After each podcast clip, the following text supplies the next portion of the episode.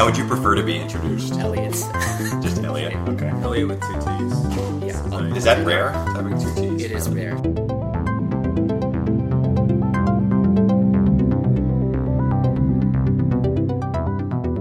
Yeah, I created an email alias on my like first week with one T, and it's quite often used. Uh, yeah, that's a catch-all. Okay, that makes sense. Yeah, unfortunately, I don't have the the Gmail one, but people have sent job offers to the wrong email address. Man, yeah, that's. I wish I had that problem. Well, it, it's the other direction. So Elliot with one Oh, T right, right, has some job offers. Have you connected with that person? I tried to reach out, but I didn't really get a response. There's um, another Bradfield student, Pooja, who I worked with, and there's someone with her exact name, and I think Pooja found her on LinkedIn. Pooja Reddy connected with her. They become friends. They've uh-huh. met up in real life. They even tried recording a podcast together. So I think there's an opportunity. Makes Yeah. sense. Yeah. Okay. Well, Elliot, why don't you take a stab at just introducing the the world to you? Who are you? Okay. Yeah. Wait, have we started recording? Yeah. I always do that. so all your caveats That's are in there. great. Yeah. and preambles. Excellent. Yeah. Wow. Where do we where do we begin? Well, I- well, I'll start. I'm Charlie. Hi, Charlie. This is Oz. You can say hello. Hi everyone.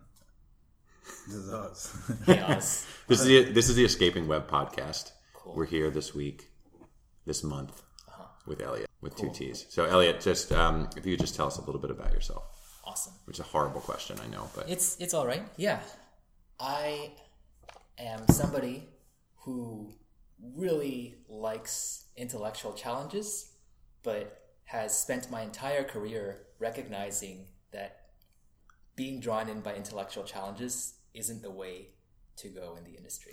You have to be so practical and you have to be so like pragmatically minded, and that's been a constant constant balancing act for me. you think that's that's the theme of your life, of your career? Is this has always been a problem for you or an issue? Oh yeah, I mean, if I had my ideal life, I would like live in an ivory tower, or I would live in some very calm place in the middle of the of the desert somewhere, and like spend all my time reading textbooks and like solving fun problems that have no practical application. Yeah. But that is not my life right now. Got it. it's kind of uh, impressive that many people like you, I would say like me as well, uh, but I mean tons of software engineers like this who are are drawn to it because of that problem solving Totally, aspect totally. and do actually legitimately get a decent chunk of that or at least at the very least they're um, imminently employable as a consequence of that Definitely. like people who will uh, i had a friend who um, uh, learned to code when he was like 22 or something just because he got hooked on project euler problems and uh, like a year or two later is this uh, super high flying derivatives trader Oh, yeah. uh, just on the back of being able to code like that but to go from project euler problems to um, uh, to, to being well paid. Like there aren't very many hobbies where you're like, oh, I just love pottery or I just love horse riding or something, where it turns into a legitimate well paid career. Cool. Well, we can talk about Project Euler in a bit. I I'm such a big fan of that. But in terms of the hobby turning into a high paying career, I would say that yes, while that is the case, it is like it's in the uncanny valley because it is it gives you just enough for you to be like, yeah, I'm getting some of this and it is very in demand right now. But At the same time, it's oh, go ahead. I'm just hung up. Is is it really Project Euler? I think I've been saying Euler. You wouldn't be the first person to Okay. say Oh, it's confirmed. Euler- I- Euler It's, is- it's confirmed Euler. I, Euler is the way to go if you want to troll everyone. Perfect. So I've been inadvertently doing that. Great. Uh, is that why no one's respecting me when I bring this up? You- as long as you do it with a self-aware sense of like, Okay. yeah yeah also make sure that when you're talking about computing the greatest common denominator it's the euclidean algorithm Good God. Uh, so Elliot, I think I think this realization is cool. Like I'm I'm curious. Like as a kid, were you Yeah. just as into intellectual pursuits and like not doing your math homework because you were digging into something obscure about um, least common denominators or something like that? wow yeah I I think as a kid i was more all over the place yeah so i feel like i let's see. I, I'm just gonna go back and talk about all the different pieces that kind of fit into fit into my programming upbringing. Yeah. yeah. So my mom actually studied computer science in university back in Shanghai. And so as a kid growing up, I would see like she left a copy of the first edition K&R C programming language book. And I remember flipping through that as a as like an like a 10 year old and be like what in the world is this but mm. this looks so cool and i also remember playing around with the there was a game in written in QBasic where there was these gorillas, that were like yeah. throwing these bananas and you had to like set the trajectory i i don't know i just i was around all that sort of stuff What kind of computer did, did you have at home? windows 3.1 Nice. Yeah. I remember that one. I, I even had a crappy laptop that you could add some emulator on top that would simulate Windows 95, but it still was running on 3.1. oh wow It was great. That sounds like a bad time. Yeah. No, Windows 3.1 was still in the vintage of uh, cooperative multitasking operating systems. So it it wasn't preemptive. So, like, if you had a program with a bug in it, it would just take down the entire system because it wouldn't, it wouldn't yield control back to the operating system. Like, which is uh, fascinating. And stop me if you're not interested in this aspect of operating systems. But it's fascinating because we had really good operating systems before that and then we had this massive regression to get to like uh, consumer desktop uh, operating systems, like all the Mac OSs up to Mac OS 10. Uh, like all of this kind of regressed uh, toy-like uh, operating system, including cooperative multitasking again until Mac OS uh, 9. But yeah, Can- anyway, that's okay. 3.1.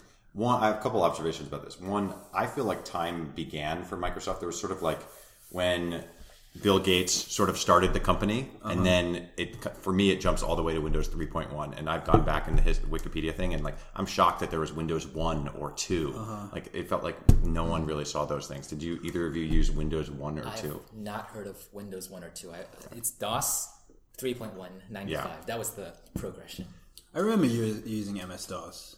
uh, Right, for sure. but did you use Windows 1 or 2? I did not, no. Okay, so they like 3.1 they really came in with a bang. It's just one weird observation I have. The second is Oz, can you explain I've always sort of wondered this like even on Windows 3.1, even on Windows 95, it felt like DOS was still the underlying system and you had to like t- at least I remember like typing in WIN to like go into Windows. Oh yeah, I don't What- what was that what the about? like window management Okay. aspect of like how that fit into the. Okay. Do you know that? i remember typing in win also Right. but not much beyond that Okay. Cool. Thank thank you for this digression. Yeah, I mean, depending on um, how you think about it, the GUI is just this like add-on to the rest of the operating system. It's Right. just like this event loop that takes mouse events and Yeah, shows yeah. you windows or whatever. Okay. Nice. All right. Well, we're, we're going. I thought maybe you were going to say like you guys had a Commodore 64 or Oh something no, in the house. not not that old school. Okay. But I did have my first Linux distro was Slackware Linux, so that's where I'll pick up my street cred. Thank you very Okay, much. good. okay, cool. So let's go. Your your mom's leaving around hints. Was she leaving these around for you to like pick up um, for bedside reading, or you? At this point, I have no idea what my parents' intentions were. Yeah. It's, I'm just not going to try to try to play that mind game. But Mm-hmm. the end result is I ended up just being pretty interested in that sort of stuff growing up. Okay. Just like ah yes, computers. Were you in high school programming like at that point? Yeah. Yeah, so in high school, I was, I would say the majority of my high school programming was in a language called TI-83 Basic. So we had graphing calculators in, mm. in many of our classes, and I would not pay attention in class and just spend all my time coding up little little things that would like help me help me do my homework or like little mm-hmm. little fun apps. But Yeah, I remember the, uh, the calculators had like a whole suite of games and stuff. There was, I think, there was one called like Drug Wars that you could play, where you were just like simulating like being a, a local dealer or something. And people, I, a lot of kids might get in my high school were playing that instead of okay. graphing things. I, I was not that advanced on my on my graphic calculator, but I did have a Palm Pilot game. Speaking of dealers, called Space Trader, where it was like the classic Palm Pilot game where you fly around and you like sell goods at different spaceports. That's sweet. And you were also running QBasic because you were hacking gorillas. I don't know if any gorillas were hacked in the making of my CS education. And and that like, are you taking computer science courses in high school? Maybe, maybe not. Or is this just truly like a to you, a, just a fun hobby? It, it was a fun hobby. I did try taking the AP Computer Science, the mm-hmm. Advanced Placement Computer Science course, but three days in, I wrote some code and I used a while loop, and the teacher said, "You can't. You have to use a for loop for this." They docked points, and that's when I knew I was out of there. I was like, "I am not sticking around for this." Oh Lord. Yeah. Have you had any observations into like what's happening now with sort of computer science actually getting into the curriculum and like how oh, that's been working? It's the worst. They should just like burn it all and start again. Okay. And by start again, I mean just don't touch it. Just like burn it all. Stop teaching computer science at school. Just have hack clubs in all of them. Yep. Just like create an escape valve. Give everyone a like TI graphing calculator or something, and just like let the kids do what they're gonna do, which is make games and websites, and just like don't try and teach them, please. That would be amazing. The enti- like the entire subject, you have, you just have this opportunity to just be weird and build stuff and make have fun. Yeah, even the teacher should like leave the room or something. Just like remove all the sharp objects, lock the door, and just let Yeah. them make something. It just seems like such a disaster. I, I mean, it seems counterintuitive because uh, a lot of people think that I'd um, be a proponent of mandatory computer science education in, in schools, but I think as soon way, as you make something non-voluntary, you just destroy it, and that's what we did with mathematics. Uh, sure, sure, more people are numerate now than before we made it compulsory, but for for every one person uh, who who knows what a logarithm is, there are 99 who hate mathematics uh, and who, who can't see themselves using it ever. Um, so I feel like we've, we've destroyed that by making it. What would what would that sort of freeform exploration look like for math? Like I can get it with like hacking and like computer science and building something fun, but like w- describe the equivalent for mathematics to make math fun. Like is it Give them measuring? puzzles. Give them Okay. like, fun problems. Like I, I think it's um it's maybe a little bit harder with mathematics because uh, you, you can't just be like, hey, have a look at shapes and see if you can come up with uh, Euclidean uh, um, uh, although this, like, apparently, apocryphally, uh, Gauss uh, did this, like, as a kid. He was locked in his room and uh, didn't have access to books or something, and it just, like, rederived uh, Euclidean uh, geometry. I'm just going to call it that for now. Uh, but, but, um, uh, so uh, like because there has been so much mathematics and because we would like kids to not have to spend their entire lives trying to figure out calculus um, giving them like some scaffolding objectives some support but, but making it mostly led by the, the kid uh, like embracing the curiosity Yeah. um, David Pengelley uh, is a really good teacher of mathematics, um, and at the at the tertiary level at universities. And um, one of the things that he does is he will uh, pick an interesting thing that happened in the history of mathematics and make a course entirely about that. So, uh, for instance, he's got one course, maybe we can put in the show notes, where um, the entire course is based around a series of letters um, that a, a woman, Sophie Germain, wrote to, I think, like Fermat uh, or Pascal or, or someone. And, um, uh, and and she wrote them secretly, like with a pen name, because if people found out she was a woman, they wouldn't take her seriously. And then she like uh, made some progress on Fermat's last theorem, uh, and there's like a mystery of whether it was solved or something. So it's a really fun like um, mystery Yeah. and uh, you, you're reading the original source, like the translated French letters. Um, and the, the course is basically learning number theory uh, well enough to understand the letters and like this. make progress along the way. So, so that kind of thing, I think, is a fun way to to balance the like totally freeform uh, constructionist. Like, let's just pe- put people in a room and uh, let them reinvent See what whatever. happens. Yeah. Um, versus like, uh, let's take everything as a foregone conclusion, teach it axiomatically, watch me at a blackboard prove one theorem after another. Just the worst possible way to, Oh, God. to teach. The one other thing, I maybe you tweeted this the other day, but I, I don't know if you saw it, Elliot. Uh, someone was posting their AP computer science textbooks, table Oh, yeah, of contents. What did it say? that. Yeah, yeah. Yeah, it was it, it was something like um, uh, Chapter one. Yeah, chapter one, like uh, binary encodings of data or something. Chapter two, using Photoshop. it's like, it's just like some, something This is that was missing. actually foundational in computer science and then using Photoshop. Oh goodness! I guess that is practical, but yeah, yikes. Yeah, so I, I think about that because I, for me, going through high school, I Yeah. I played a lot of computer games, and there there actually was a computer science class. I didn't take it. I remember going into the class because that's where the computers were and playing slime ball. As people next to me were like making a calculator, and in my brain, I never connected like, oh, I could make slime ball that I'm playing instead of playing slime ball because all the projects were like, it didn't really interest me to do some of those. So, from your perspective, like. Did you start to see this as like a burgeoning career, or is it still just like I'm a kid, I like to draw, I like to code, blah blah? Actually, I- I, yeah, I, I didn't I didn't see it as a career for a long time, and actually, I didn't. Basically, my entire childhood, I was telling myself, "Yeah, computers are a tool. I don't want to go into computers for the sake of computers. They're really cool. I want to like use them to accomplish other things, but I don't want to be a dev just to be a dev." That was kind of my mindset the the whole time.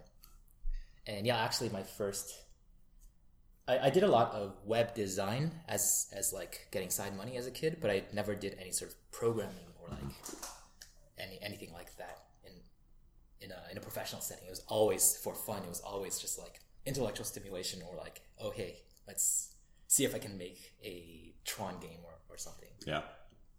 And did that change in college? Did you go to university to study computer science? What did you? Yeah, so I, I, I did not go to university to study computer science. I was all over the place in university. Basically, I had no idea what I wanted to do. I took some classes in the math department, the physics department, some in the computer science department also, but it was only like things that I, I was like, oh, I'm interested in cryptography, so I'm going to take that one. I took classes in product design, mechanical engineering, bioengineering. Basically, I was all over the place. I had no idea what I was doing. I was not on track to graduate. you you need to pick a major and like I was I was gonna say this sounds like super ideal for someone's university experience, but like Yeah. clearly they're not built for that sort of exploratory Yeah. meandering. you I think you can get some, but you can't go all in on on exploring. Yeah. But yeah, so I I did take a few pretty fun computer science classes in college, but I wasn't sort of going there with I'm going to study computer science in mind. I definitely wasn't going there with I'm going to be an engineer after I graduate in, in mind. Uh, Did you have something in mind to be after you graduated? Yeah, I I was like, oh, maybe I'll be some flavor of scientist, or maybe I'll be some flavor of designer slash artist. But I basically had no idea. Yeah, I, I was. I didn't really think about it either, which was nice. I had a plan that I was going to be a lawyer because my uncle was a lawyer, and I really thought there were only like three professions that you were either like a lawyer, a doctor, or you owned a franchise restaurant or something. Like it, I just didn't connect the dots. And even college, I had a lot, bunch of meandering. I took one computer science class in college, but I was taking a lot of history, took music theory, da, da, da, da. Oh, and I, I just I liked that at university I didn't really have to focus on the career versus like a lot of people who are like, if you you have to make a decision about being a doctor when you're like 17 years old or 18 years old, and then it, you're just there on that track. And I feel it's nice to be able to have a little bit of exploration.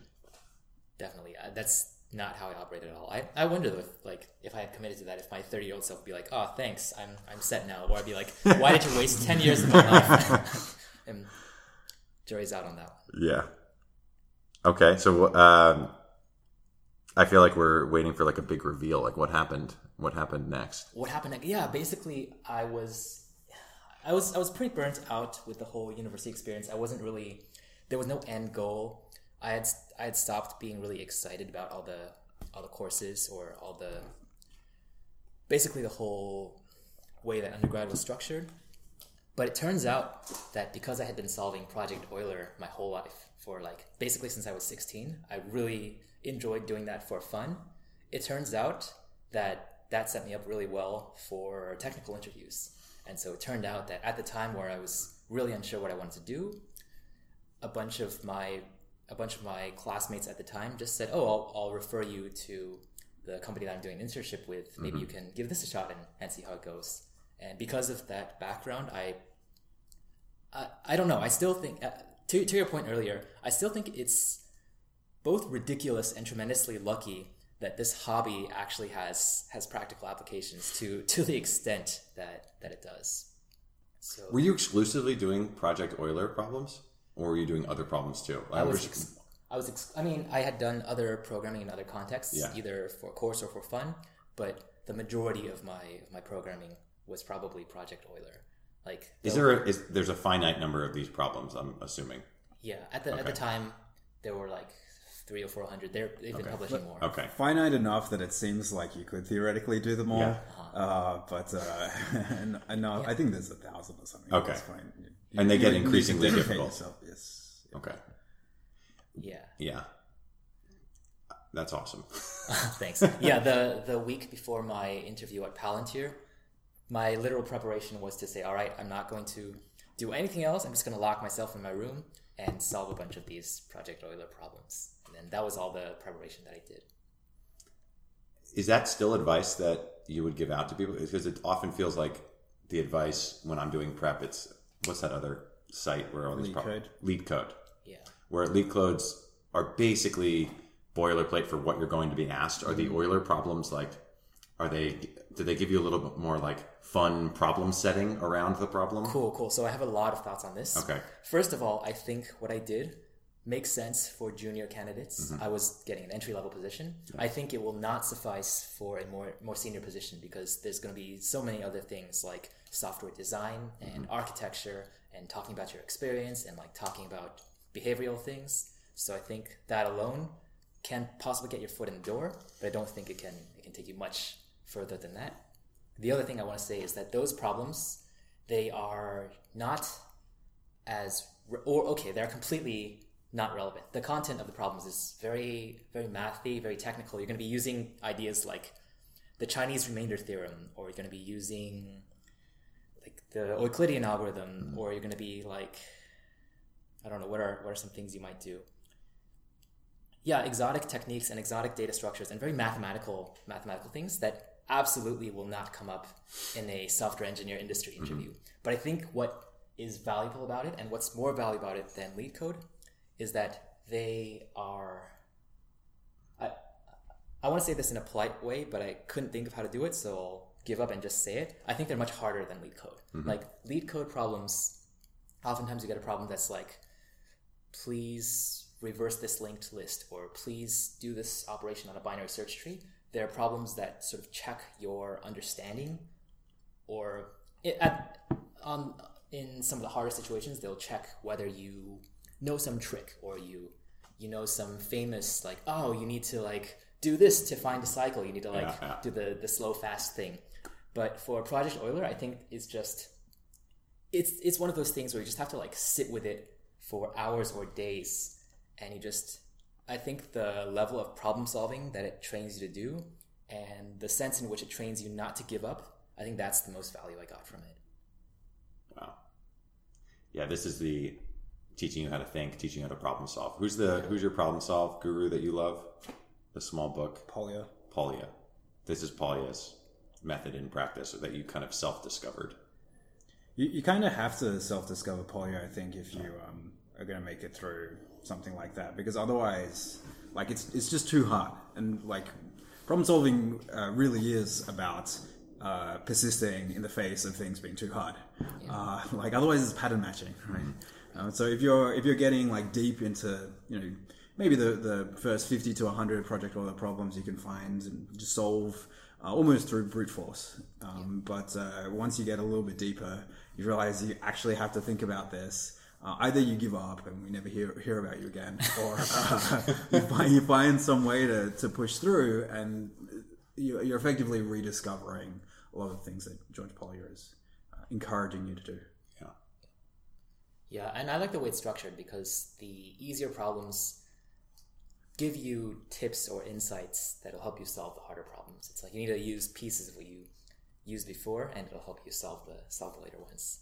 It's I, I like how it's very self-contained, so you don't need to like go take a course or read an algorithms book. You solve easy problems, and then the easy problems give you a leg up in solving the harder problems, and it snowballs from there. I actually think that's a really good way to structure a course. Just only give them problems start with very easy ones and then build up from there. Well, now that's reminding me of um, the Silicon Zeroes thing, where you're blindly building logic gates or things out of and then slowly over time building like the adder and the mux and all this other stuff. And you're at the end, you're like, oh my god, I've made a monster computer here. Yeah, I mean, in, on level two or three out of five, you built a fully working CPU. like, How could there be more levels after this? And then you, you like implement pipelining, you Oh my implement parallelism, and you don't even realize it. It's not saying this is pipelining. You just need to rediscover it in order to. It, yeah, it's just amazing. For sure. And that's how I learned dynamic programming actually, because there were so many of the problems that required that style of thinking that when I actually encountered dynamic programming in a formal sense, I was like, wait, what's like similar to how you might say, oh, I, I just did this. Why, why are you making a big fuss about pipelining? Mm-hmm. I was like, oh, why are you making a big fuss about dynamic programming? It's just mm-hmm. this thing. Mm-hmm. So I think teaching it that way it just makes it so natural. I, I could go on about this. I, I, I feel like all teaching should be based on the problems and not on the not on the answers. The, like, Oh, Can you dig in on that? So um, the people who are teaching now like say math professors or computer science professors um, they only got to where they are because they were fascinated by problems pull the thread on on those uh, solve some of the problems for themselves or kind of um, pull together solutions. They were motivated by the problems. Uh, you know, calculus was discovered because people, multiple people, were motivated by the problems that required calculus to solve them. Uh, all of mathematics is like this. Uh, and yet, it's those people end up teaching in a way where now they have the answers. They think that the students want the answers, but uh, in fact, the students need a similar kind of journey to them because otherwise, it's unmotivated. Like it's out of context. Uh, this is you know, when I was saying like if you're teaching mathematics by presenting an axiom and proving it, and then presenting the next axiom and proving mathematics isn't actually done that way. That's the like that's the artifact of having done mathematics. So it feels like you either have to intrinsically be attracted to problems or be tricked into being puzzled by them. Yeah, I mean, like Silicon Zeroes is a game. Obviously, someone uh, went went into Nicholas went into a lot of effort to design it so that it would be fun and you would be like in this kind of loop. I think Project Euler maybe there's a little bit of design, a little bit of luck in the kind of feedback loop that you that you get. Um, but uh, I think if you're putting together a course or you're, you're like trying to set someone else up to learn, the worst thing that you can do is to teach in the conventional way of uh, here, here are all the things that we know in order from like most foundational to, to most advanced or something. And in my opinion, the worst is when they give you a result, they give you a proof, and the proof comes out of nowhere. It's uh-huh. like this this crazy trick. It's like you would never have thought of that if you were trying to discover it. But people seem to take pride in that sort of like elegant trick that comes out of nowhere. Yeah. Whereas I think what students really need is seeing the messy reality and like being like, okay, first you try the obvious thing of doing this. Oh, that didn't work. But then you try this, and then you do this. Oh, and oh, cool. Look, we got to the result. So in some cases, you can't really like imagine a driving course in San Francisco where they're like, "Let's figure out from first principles how to park uphill on a hill," and you and and then we cut the emergency brake or whatever. And like obviously the answer is like you have to kind of turn the wheel to go into the thing. But if you had to, if a student had to figure that out, it could get really messy. Sure, but if you could do that in a VR simulator or something, I would love that as a way to learn to drive. Yeah, it's true because every time I get out of the car, I still have to like peer my head over and look to see what the other person ahead of me is doing. Do you think that the do you envision a world where people are like the VR is like taking over education in some way and like we might be heading in that sort of direction? And I'm thinking of like that scene in Star Trek 2009 where Spock is like all the they're on planet Vulcan and everyone's answering those questions and it looks kind of awesome but also terrifying.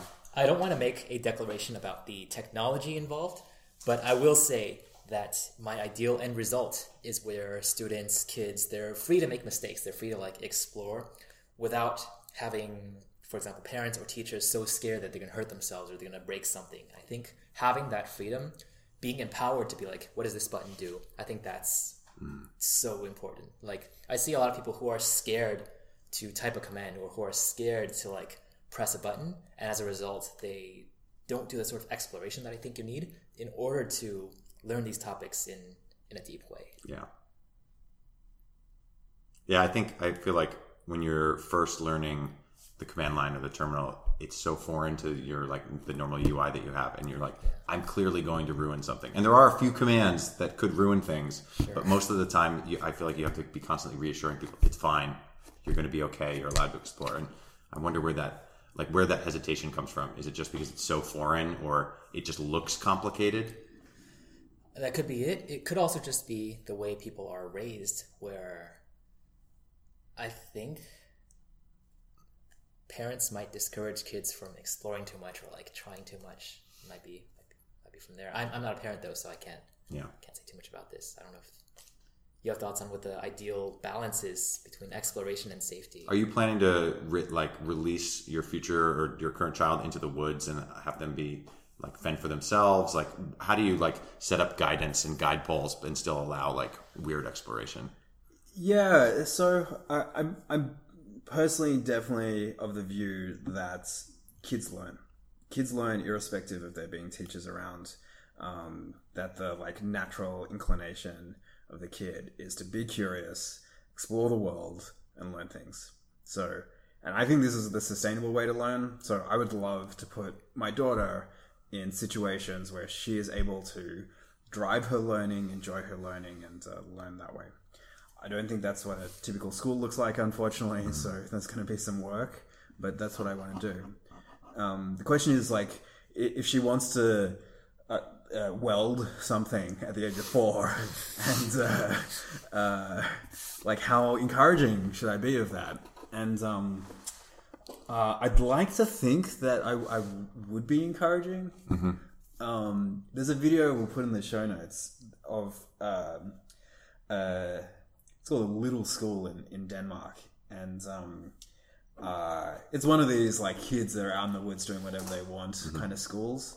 And I mean, at the beginning, it seems pretty tame. The way they teach the kids to read is they wait until the kid picks up a book and like brings it to one of the they don't, don't call them teachers, but whatever the like the adults. Like only when the kid expresses a curiosity in reading do they present reading. So this is a kind of tame Yeah. thing that they do. But a couple more minutes into the video, uh, you see a bunch that like go on a multi-day camp, like eight-year-olds or something on a multi-day camp in the woods. They have these like big uh, hunting knives or something. Become Lord of the Flies. Or, yeah, yeah, and then legitimately like welding, like with someone with a, a kid with a blowtorch that's so amazing. uh, who's doing metalwork. So you're like, you know, some people do this without uh, fear that they're going to, you know, destroy children's uh, yeah. uh, fingers or whatever. And Can I, can, I? I just thought of a word when you were saying like focusing on problems versus solutions. The word that can, like outcomes. I feel like I hear a lot about outcomes. God. Is solutions the same as outcomes in this context? oh, I mean, I think outcomes is a is an equally bad uh, Yeah. kind of thing to fixate on. Um, yeah, I, I like. I, I think definitely for kids, I, you know, obviously, I, I, I teach adults and um, I teach adults. Like I, I'm up the front of the classroom and so on. I don't just put adults in a room with computers and whatever. Um, but with kids, uh, I, I think that the worst thing that you can do for their education is try and take control over it. Uh, they're just like they're not going to trust you.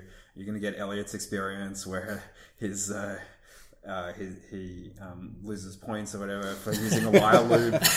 Uh, you're just immediately going to lose faith. You're going to become disenfranchised and um, and not want to do it anymore. Where if you just like backed off and let them learn, they would have So for the folk listening in at home, my, my daughter at the moment is seven months old. She, she's almost walking, and um, it has been amazing to see her learn all the skills along the way. You don't just like start walking. Some kids do actually, but generally you'll crawl and then uh, you learn to stand. And but in each of these things, there are a lot of smaller skills. You crawl, uh, you know, on your belly first. You crawl backwards first, whatever um, if if I had been a teacher here and tried to show her the steps, the sequence, the progression, uh, it would have been a disaster. She would have been crying. She would have learned much more slowly, uh, and she would have lost faith in me. But there's there's something in her that tells her what the next progression is that she should she should try and learn. You know, at the moment she'll stand up, hold on to something, take a few steps, squat down. I think like these are these are particular um, uh, things that she's she's training herself with. She just she just knows to do that. Um, and uh, she enjoys it. Even when it's a struggle, she keeps doing it. And uh, I, I've got to believe that if she were in a context where she could continue doing this until she was 18 or something, she would learn a tremendous amount. Just like go from crawling to walking to calculus to Natural via progression. Euclidean geometry. Uh, Yeah, it's the diamond age in practice. yeah, it is. It is. So I know that you've you've done teaching and things like that now, but um, as it like when you first went into industry, how did your how was that transition for you going from the you know even you're in school but you're still like actively learning and stuff and then you're thrust into an environment where you know you got to hit your OKRs or um, you know do these tickets where you might not necessarily like agree with them. And uh, it's like it's obviously school is not fully self-directed but you're i'm imagining you're constrained in some way and i'm wondering how that experience went. Yeah, I think I was lucky because my very first internship, the project was well scoped and the project was very self contained.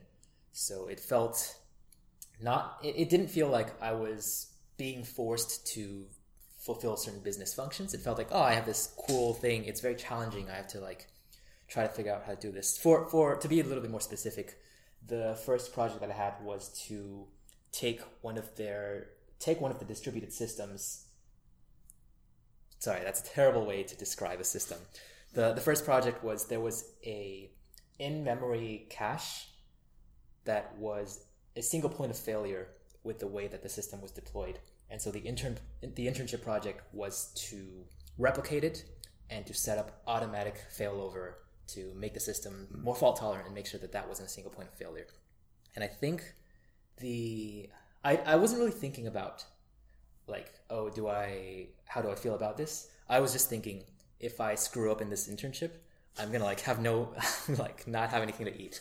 so I just like, I went all in on trying to make that work. I was like printing out code and like reading it at night and like trying to do everything I could to, to try to make, to try to make this project work out.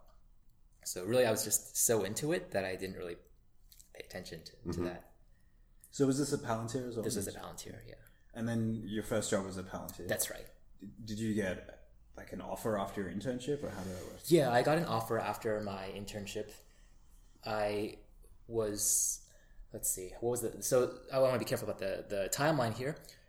My winter quarter of my senior year, or my winter quarter of my fourth year in university, I applied for this internship and I got accepted to this internship. I told them that hey, I'm going to take my spring quarter off and I'll give this internship a shot. And then afterwards, I gave them the expectation that, yeah, I'm maybe going to go back to undergrad, but if you give me a full time offer, I might also stick around. Whereas in reality, there was no way I was going back to school. I was like all in on trying to get a full time offer. So yeah, I did that internship. I sort of put everything that I had into that internship, and then they gave me a return offer. And they said, "Yeah, we know you. We know you kind of want to go back to school, but you did really well on your internship. So here's a here's a full time offer. We would we would love if you would would join us." So it ended up working out that way. Nice. And your parents have forgiven you at this point for not finishing your undergrad, or My is a, parents have forgiven me, but my the rest of my extended family has no idea that I don't have a degree. So maybe we shouldn't maybe like redact this part of the podcast.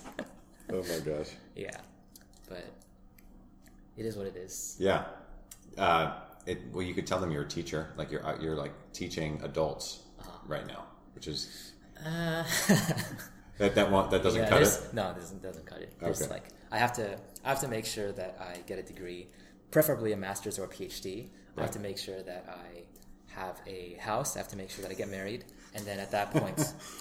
They'll probably have a new set of things that they're unhappy with me about. But you know how parents are. Oh my Or gosh. excuse me, you know how like parents and grandparents are. yeah expectations Yep. too many the uh, the job how, how did it live up to the internship like obviously the internship went well Yeah. Um, and you- I don't know how long were you at this company I was so I was there for two years, Okay. not including the internship. yeah And I think there was something about the going all in that was lacking during the full time. During the full time, like at that point, it was okay. It's it's more settled. There's less pressure, and it's also for an internship. Projects are designed specifically to make it compelling, to make them want to come back, and to be very well scoped and very very fun in a way. Yeah. But full time, it's like okay, you have you have these tasks. Here are all these business requirements. We want to get all these things done. So it was. It, I think it was a good place to learn engineering best practices, but I don't think it was nearly as fun as it was during my internship. Were you doing Project Euler on the side? Had you already completed it? Like, was that like when you finally completed them? Was that like majorly disappointing to you? I you- did not complete all of them actually. Okay. So I've, I've done about 364 of them. are we still working on one of them? Three sixty five. Like when you leave this, you can be mulling it over in your head. Yeah, so if I ever get to the point, it's basically almost all of my vacations involve solving some project Euler problems. But like, like take winter break. All right, I'm gonna do like 50 problems. Or that's that's how it goes. But yeah, at some point in my life, it's probably on my bucket list to, to do all of them. Yeah, I, I was solving them basically during like winter breaks or during time off as a way to rediscover how much I like the pure act of programming, how much I like this sort of pure problem solving aspect of it. And it's just sort of a very way to pick me up when I'm down, or it's like a very, very morale kind of thing. Did that um, did that spark any sort of like re- self rediscovery in terms of like how you were thinking about your career? Like as you're as you're coming in, and I think we talked to a lot of people who are like hitting the second year of their sort of first job, and Totally. how do you how did you start to think about like what am I going to do next? Yeah, those are really great questions. Those are really thoughtful questions. As a 22 year old, I was not a thoughtful person, so I was not thinking about those sorts of questions. I was Yeah. just like, to be to be honest, I feel like a lot of my early 20s, I was just coasting. I was in a situation that was pretty stable, but I wasn't. I didn't have a clear sense of where I was going. I didn't have a clear sense of why I was doing what I was doing. So I was just kind of, kind of there. I'm, I'm lucky that I picked up some pretty good engineering habits along the way, but I don't think I have answers to your thoughtful questions. Nice. Well, you can spend more time thinking about that problem. Yeah. and um, I guess uh, how did you how did you then like you were there two years? How did you bounce into the next role? Were you just looking for a new challenge? Were you looking for a different type of engineering role? Yeah. I actually took a long time off after I left Palantir.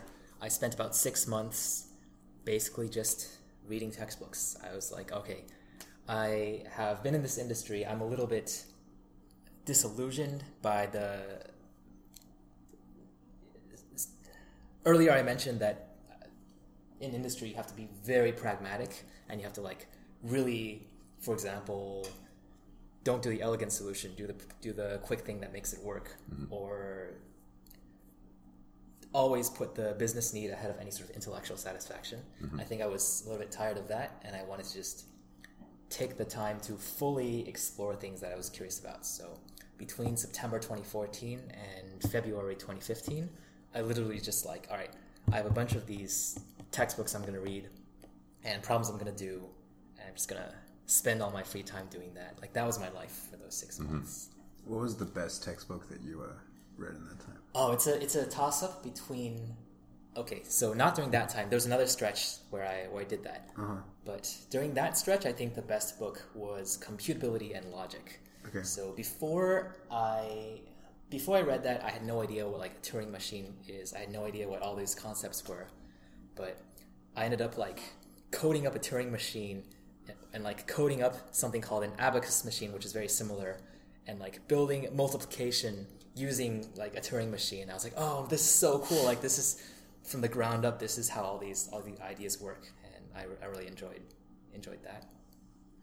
And then the second time I had a chance to just take a bunch of time off and just read textbooks, that time I would definitely have to say it's either elements of programming or structure and interpretation of computer programming. So one of those two. But I think yeah, they just have so many great problems in those in those books. What is your because a textbook to me feels a little bit different from the incremental building, like tricking you into learning, a la the um, Euler and the uh, Silicon Zeroes type thing, where it's it's definitely a different um, pedagogical method. And what, what's your take on textbook as uh, transmitter of information. Cool. So there's a very particular way that I read textbooks. I got this actually from a math teacher very early on. But the way I read textbooks is I will read until I get to something that says like example or exercise or theorem, and then I'll read the I'll read the problem itself. I'll close the book, try to solve it myself, or like try to prove it myself, or like try to figure it out myself. And then only after I've given it a fair shot, I'll look at what the book did and like compare it to that. I think a lot of people will just like read past it and say, "Oh yeah, I know how that works," without actually giving it a shot themselves. And so they'll kind of substitute recognition or maybe like be like, "Ah, yes, I understand this," but that's so different from being able to come up with it yourself. So basically, the way I do it is I turn a textbook into a series of problems that way. You, you've got to do it that way. I think anyone who learns from textbooks has figured out that this is the. I have not the figured this out. Yeah. You've got to like textbooks universally have bad problems in the problem sets. Like they're just uh, afterthoughts, or you know maybe there's some sick as an have example. problems, yeah. where the, where the, there's like some thought put into the the problems. But no matter what, uh, the onus is on you to generate problems from what you're reading and, and try and solve them. Like make an earnest attempt to solve them before looking at the answer. Otherwise, you're just not going to retain any of it. This, yeah, this is this sort of like thinking you know by recognition and think that is that is like the story of my life. I think with trying to read some of these textbooks, and then it, and you then and it, everyone else, yeah, because it, it doesn't seem like when you pick up the textbook, it seems like it's transmission of knowledge and that like that works. Or when you watch a video lecture or something, you take a Coursera course and you watch someone talk at you. It's the same thing, right? Like you're passively sitting there and taking the, the information.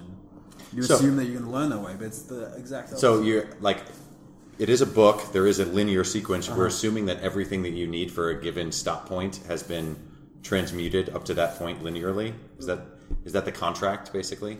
Well, sometimes they're prerequisites, right? They might say, Yeah. "Ah, we expect that you have basic knowledge of like programming or probability or, or something." Mm-hmm. But in general, yeah, I would say you can you can usually count on them to build up what they need before you get to the point. Yeah. But oftentimes, I find myself having to backtrack several times to like to realize, oh, I actually didn't understand this thing two chapters before. I gotta, Cool. like, maybe you have to backtrack to uh, an earlier topic. Maybe you're going to backtrack. I don't know the if they go back far. I don't know if they go back far enough. Oz. yeah. Um, Michael Nielsen talks about reading papers this way, where uh, it was a revelation for him uh, when, and it, it seems like he'd been reading papers for a long time before this, but uh, at one point he realized the paper is really an invitation to prove all of the things that the paper proves yourself from scratch uh, without looking at the paper. And only using the paper for assistance, because obviously you don't want to take as long as the original authors. But um, for ev- for every step in the in the math paper, like figuring out yourself. It's just a, a series of puzzles. Yeah. I wish that were the case for biology papers, though. I feel like Right. don't have access to a lab, can't like replicate all the author's experiments. Yeah, yeah. That's the sad thing as well about certain textbooks. It's um, it's much harder to generate uh, questions, problems about economics, let's say, uh, where you have a kind of a, a way to test those. Interesting. Um, seems straightforward. All you have to do is design a massively successful online game, get everybody on it, and then start running experiments in the in-game economy.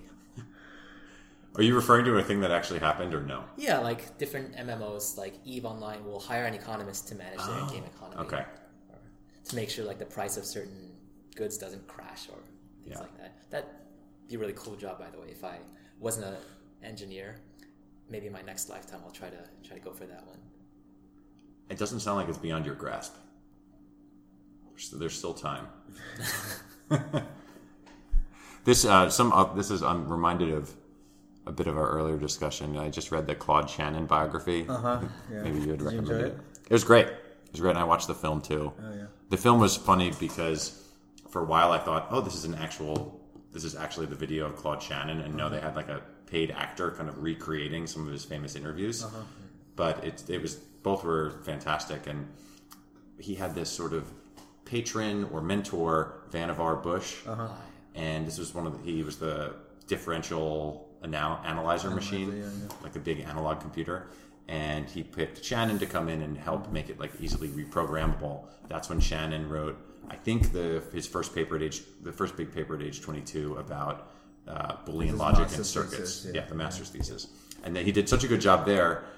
Bush was kind of thinking, can I take this knowledge, this person, and apply it to an entirely different field and see if they can come up with first class knowledge right away? So he get, then sends him off to Long Island, and he's working for the U.S. like genetics office. And it is true. Like basically, he works there for a year as a full time geneticist, and he and Shannon admits like I didn't know any of these terms before coming in. And within a year, he was able to come up with a pretty good paper that ended up never getting published. And I think some of the things that he thought he had discovered had been discovered by other people, but he just didn't have enough time to read all of the like references and things like that. So if I can if I can play that to you, I think if you take another six month hiatus, uh, World of Warcraft economist feels very doable. Oh, thank you. Yeah. The the thing that really struck me in that book was how playful the guy was. I mean, so, like so much of the stories are about him, just like spending months making. What was the um, the device called? Whose only purpose was to The ultimate machine. The ultimate machine. Yeah. So you know, yeah, Google it if you're listening to this. Um, or unicycling and juggling and whatever else. What was it? The Theseus, the mouse. Th- Yeah, like um, Have you read this book? I have not. It's awesome. Yeah. uh, It should be in the library here. If- yes, yeah. Yeah. there's a copy. Here. Yeah. yeah.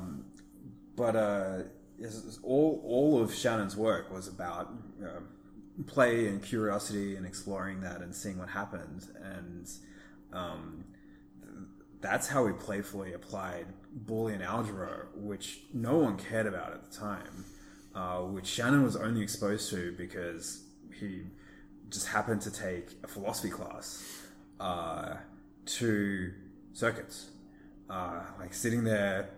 His job was to manage the to, to work on the differential analyzer, and uh, no one else there considered applying something like that to this device as a as a big leap.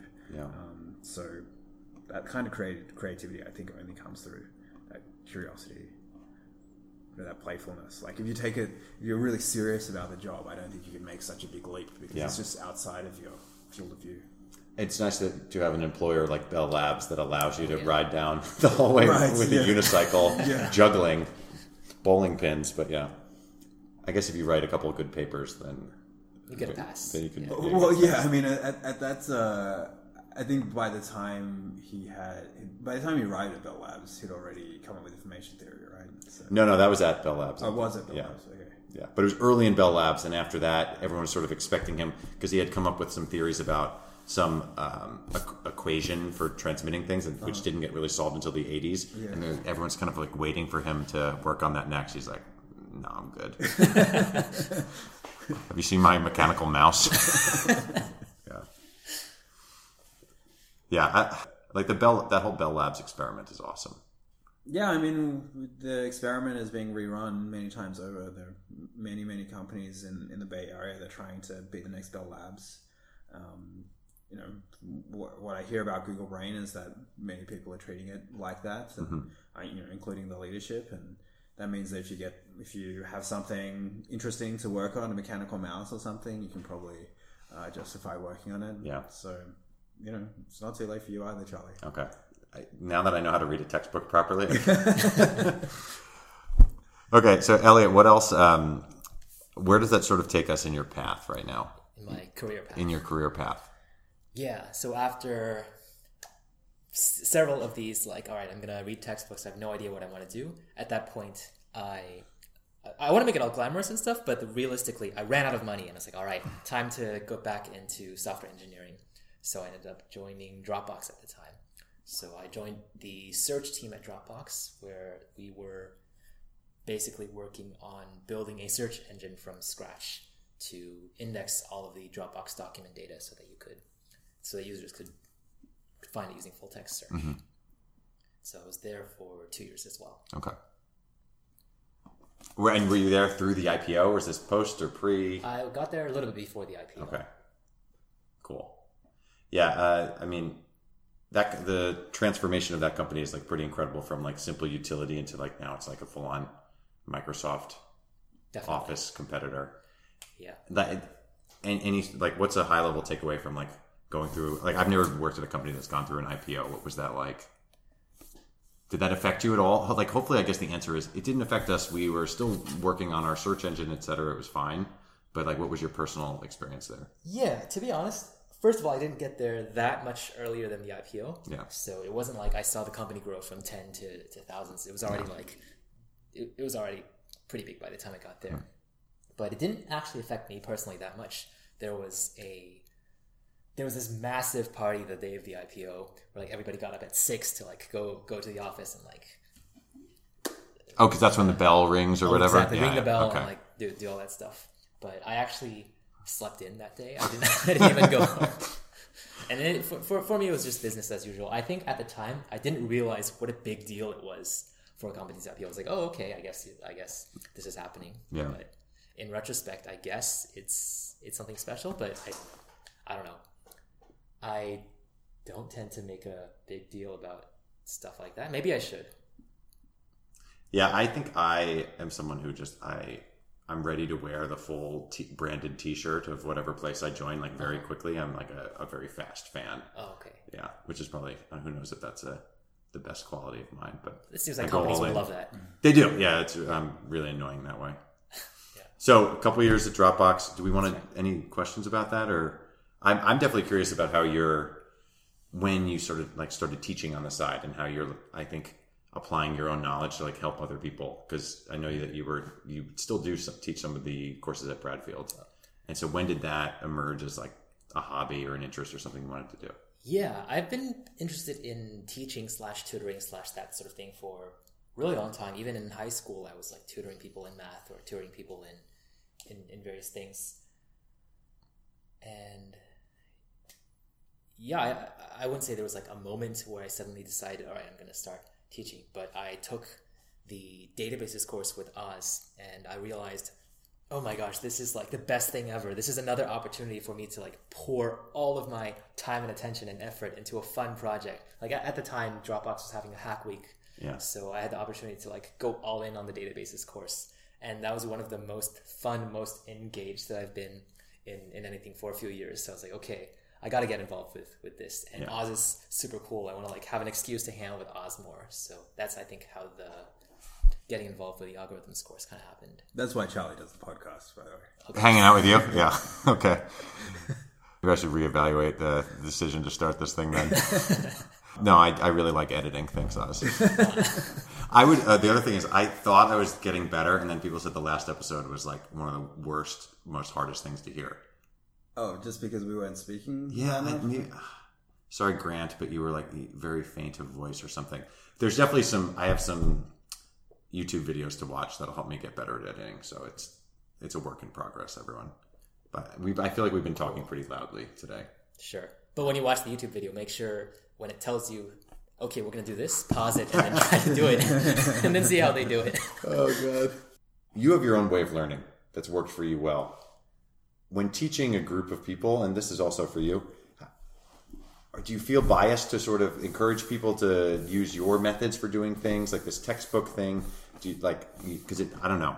I've, I've never really taught a class or anything like that. So how do you how do you counterweight like effective advice against things that potentially are just like weird things that only work for you? Cool. So I think there are a few things that are like strictly better than other things. For example, I do believe that the actively reading a textbook is strictly better than just trying to be a sponge. That being said, when I teach, I try to always start with, okay, where are you at? What is your current level of understanding?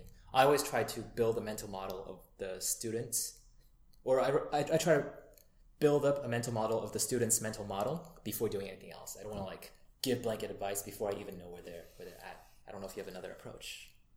Yeah, it, it, it's a it's a little more challenging in the classroom than say if you were teaching someone one on one. Right.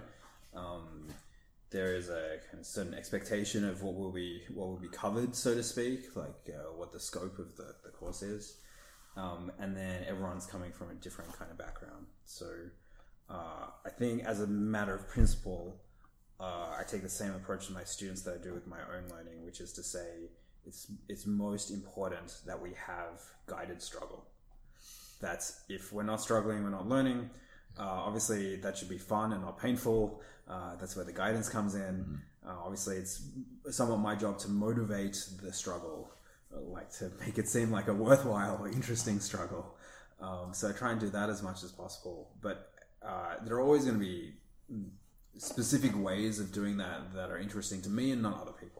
So, as a as an example, we've been talking about Project Euler a lot.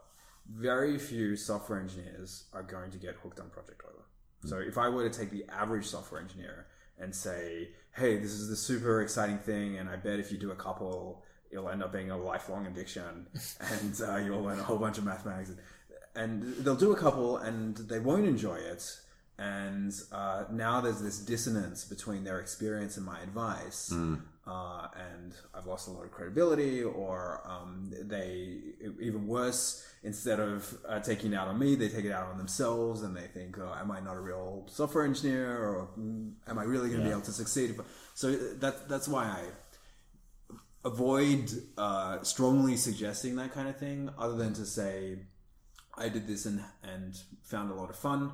Uh, sometimes I'll say something like, "Ah, Silicon Zeroes. This is what it is. If you're the kind of person who Yeah. finds this fun, then you'll find it fun. Yeah. Uh, if this kind of thing sounds fun to you, then I suggest that it's probably going to be fun." And that's as much as I can do, and then I'll just try and suggest as many, like a diverse set of these things. Yeah. For some people, it's going to be like work on this very practical thing that you see as applicable to your your day to work, and for some people, it's going to be the total opposite of that. Uh, but I do I do always think it's about the challenge, the struggle, the the, fun of doing something or making something. At least in software, I, I can't speak to. Well, it's nice that there's so many random paths that you can go down with like a lot of free fun either games or resources. uh, yeah, So if you're like generically looking for something, you as a teacher can generically throw a bunch of things in the air, and some people are going to like gravitate towards certain things. yeah, yeah. What about in the classroom when you're observing? Like, how do you? I know that there's some criticism of textbooks or even even classrooms having to like teach to the mean. Mm-hmm. And how do you balance a given lecture or something where you can tell that there's a few folks who are super engaged. There's some that may or may not get it, and there's some that are checking their phones or picking their noses. Hmm. yeah. I haven't detected any nose picking. Okay, yet. good, good. you haven't been looking. Perhaps. Yeah, I think first of all you can get a pretty good sense from the sorts of questions that people are asking from to, to get a sense of where they're at. I also think that it's very important to check in with the class periodically to rather than telling them something be like, cool, so what I'll be like, okay, so what is the definition of this thing? Or like, what is your understanding of this thing? How would you approach this thing? And that'll also be really good for getting a pulse on where the class is at. In terms of the whole teaching to the mean thing, I think what I like to do is basically there's going to be a lot of breakout sessions because the class is very interactive. So that gives a chance to go to someone who's maybe uh, maybe has already seen the material and give them a challenge problem, or maybe spend a little bit of time with someone who is still trying to get on board with the with the material. But That first bit about checking in is the same intent as when we were kids and we got pop quizzes. But these are like dreaded, horrible things. And I think maybe because they related to your grade in some way. Yeah. But the in, to me, it feels like the intent is the same. Yeah, I mean, uh, sometimes the intent is to grade, unfortunately. And there's a lot of talk about this in, uh, in teaching circles. Formative assessment is the, is the term. Um, like, uh, people people don't mind being assessed if it's in a safe uh, environment where it's it is about A formative assessment is ungraded yeah, assessment. It's like okay. assessment for the purpose of you, you know, uh, progressing. Um, yeah, I, I, I, I think it's critical. Um, you, you do need feedback. Sometimes we get feedback in different ways, um, but you do need to like. There needs to be a loop there. You're not just struggling without uh, seeing whether it's working or not. Um, but yeah, different different classes are going to be harder or easier to, to do this in. Um, algorithms, uh, which LA te- teaches, is uh, I think a, a- pretty good. The way we have it set up is um, is good for this kind of thing, where uh, students split up into pairs, they work on problems, and it's fairly straightforward to see how different pairs are progressing and like turn the knob you know, once once you've taught the course a few times, um, turn the knob uh, to make it easier or harder for people. So, actually kind of what George Polya suggests. Like you're you're really struggling at this point. Let's pick an easier problem to solve. Uh, let's uh, let's find a, an angle on this where your your challenge is not to solve the problem. Your challenge is to uh, like figure out this piece of it. Um, and then for people who have nailed it, then you know after after a while you've got a bank of more challenging variants of the problem, or entirely different problems on the same theme that you can Um, that that reminds me of a Shannon thing too in the book, where someone again with Bell Labs there was so much interplay of people coming in and out, and someone comes into his room, completely different department, math or physics or who knows what, and he's got this problem he's struggling with, and I guess he wasn't math because Shannon was in the math department, but he comes in and someone had suggested he go to Shannon, and Shannon starts whiteboarding it out, outlines the problem. And this is his this guy's master work for that he stumped on. And Shannon says, "Well, if you look at this, you don't really need this part, do you?" And he's like, yeah, I guess not. Throws this out, and then he looks at it. They go a little deeper. Throws this out. Throws this out. Throws this out. And it's now a very rudimentary, small problem. And for a while, the guy was getting flustered. And this is my life's work, and he's kind of pointing out these things. But then they solve this fundamental thing, and once they figure that out, they start layering the stuff back on. And by the end of it, he's figured it all out in some weird way. So it's just pretty cool. That uh, that sort of like uncovering of the sub problems. Yeah, I, I think um, that's one of the things that I struggle with in teaching. Uh, computer science is a weird way of describing it because at, at this at this point it's about teaching people about computer systems um, because there can be this big hairy problem, and my way of helping the student with that may be to focus them on a- a narrow piece of it, which I think is going to unlock the whole thing but um, I struggle to describe how I get to the process of focusing on that small piece of it. Like, how do you choose which piece How to do you choose on? which piece? Yeah, because you're, you're presented with something. The code's not compiling. There are all these like uh, error messages. There are twenty of them, which and the instinct is to like start googling them in order or something, or what like based on what looks like the most severe. Um, but then uh, it turns out that the core problem is is is not really reflected in the error messages, and so there are kind of some intuitive leaps that you need to make to have a hypothesis that's reasonable about that. So I don't I don't really know how to like convey. On a, on a similar note, I think something I'm struggling with is how do you figure out which approach might make sense for a problem? Like, how do you how do you look at a problem and realize, oh, this is actually secretly a X problem, mm-hmm. or like secretly a graph problem, secretly a mm-hmm. dynamic programming problem? I haven't really figured out how to how to transmit that besides saying solve a lot of problems and you'll build up an intuition.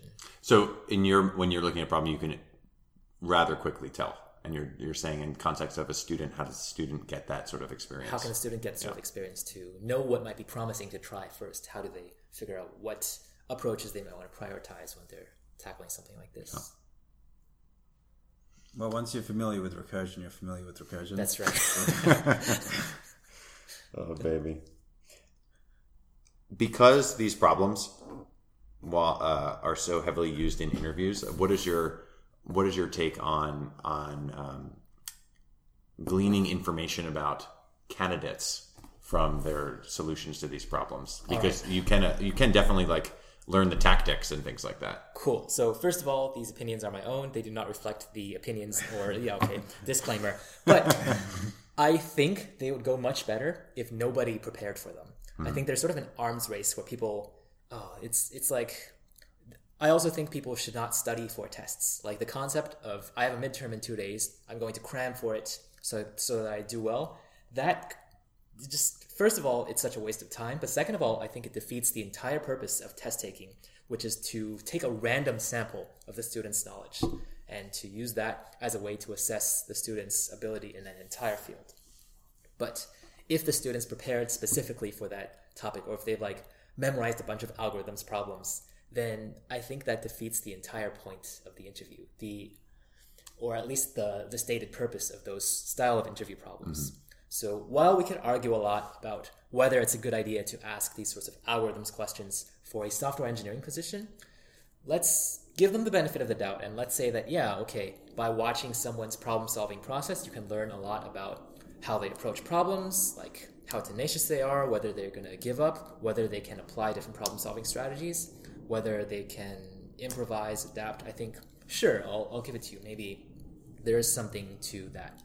But I think it's created an industry where there's sort of an arms race between employers and candidates where candidates try to figure out what are the questions they're asking let me prepare let me make sure i know all the like tricks involved let me just make sure that i can solve these problems and at that point you're not testing anything except have they prepared for this problem Well, I think it's like when I took the LSAT a long time ago, and there were certain problems.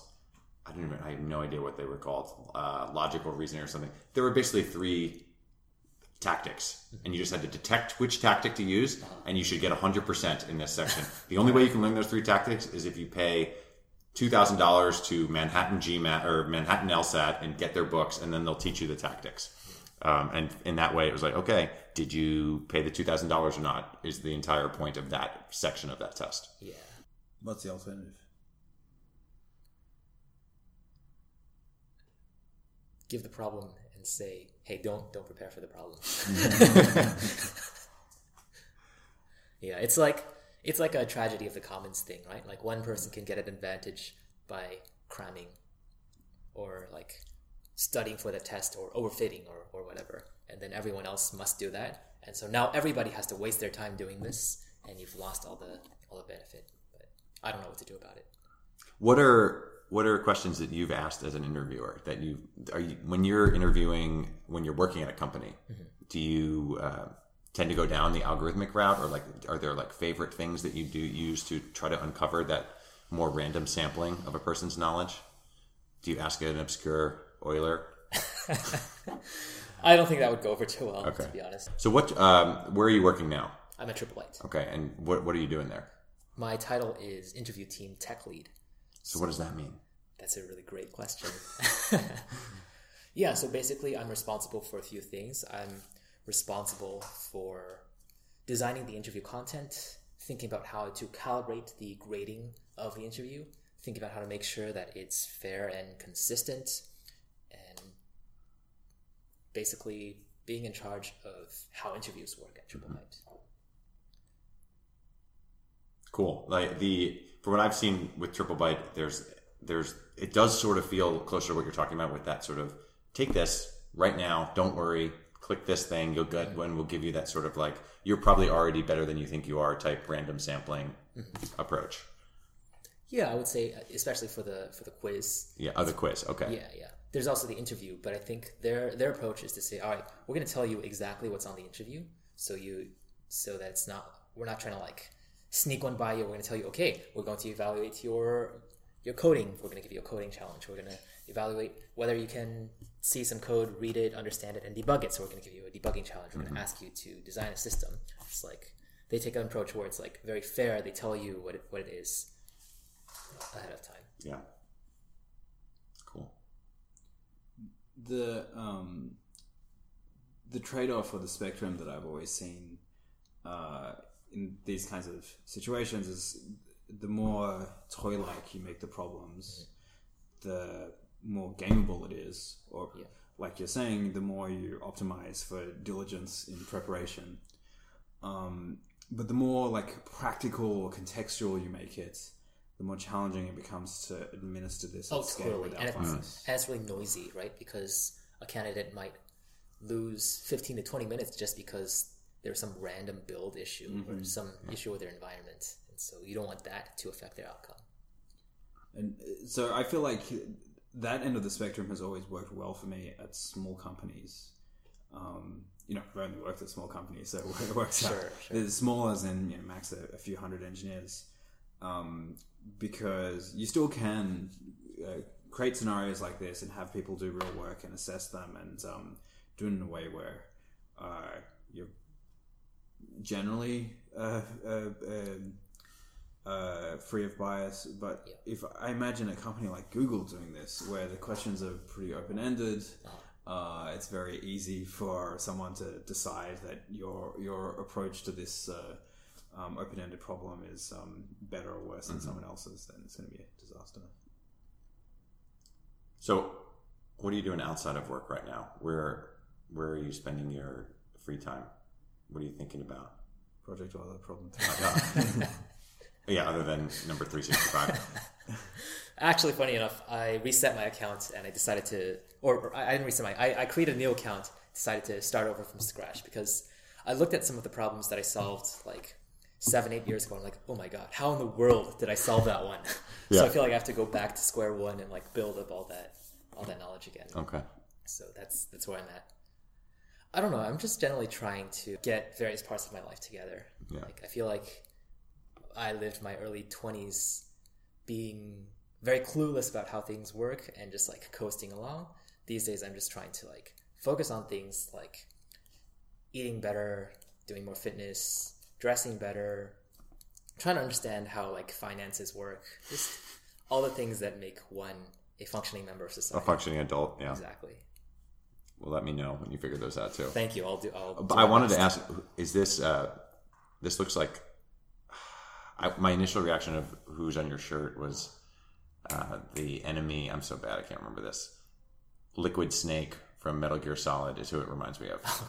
Okay. Who who's on your shirt? I don't know if this is a named character. Oh, okay. Basically, I just really like the '80s retro aesthetic. Yeah, it's So, pretty awesome. Yeah. I think there's a big synthwave following at Bradfield. There is, yeah. There's a synthwave Slack channel. I think What does that mean? Active. I don't really know. yeah. It's like Yeah. Oh, retro electronic uh, Yeah. revival music. That's of some right. sort. all the all the music genres in the '80s had wave after like new wave. Oh, yeah, or yeah. whatever. So Okay, sweet. it's electronic synth wave. Yeah. Nice. This is great. Yeah, this is fun. Elliot, where if people want to follow you on Twitter, are you on anything like that? Or are you off the grid? I'm pretty off the grid right now. Nice. Okay. What's your Project Euler username? Yeah, someone's gonna look at like Cool, cool. your new one, and it's like, hey, this guy hasn't solved one problem. Cool, but generally, I think if people want to find me on the internet, my usually my alias is Robot Dreams, Robot Dash Dreams. okay. So that's my GitHub. That might be the only one. Oh, I, I also have a Medium, but Okay. yeah, So yeah, you can star some of some of your repos to show some love. All right. awesome. What's your favorite repo of yours that you want people to focus on? of my repos. Yeah. Oh. You don't have to answer that. That's a fake question. Okay, all right.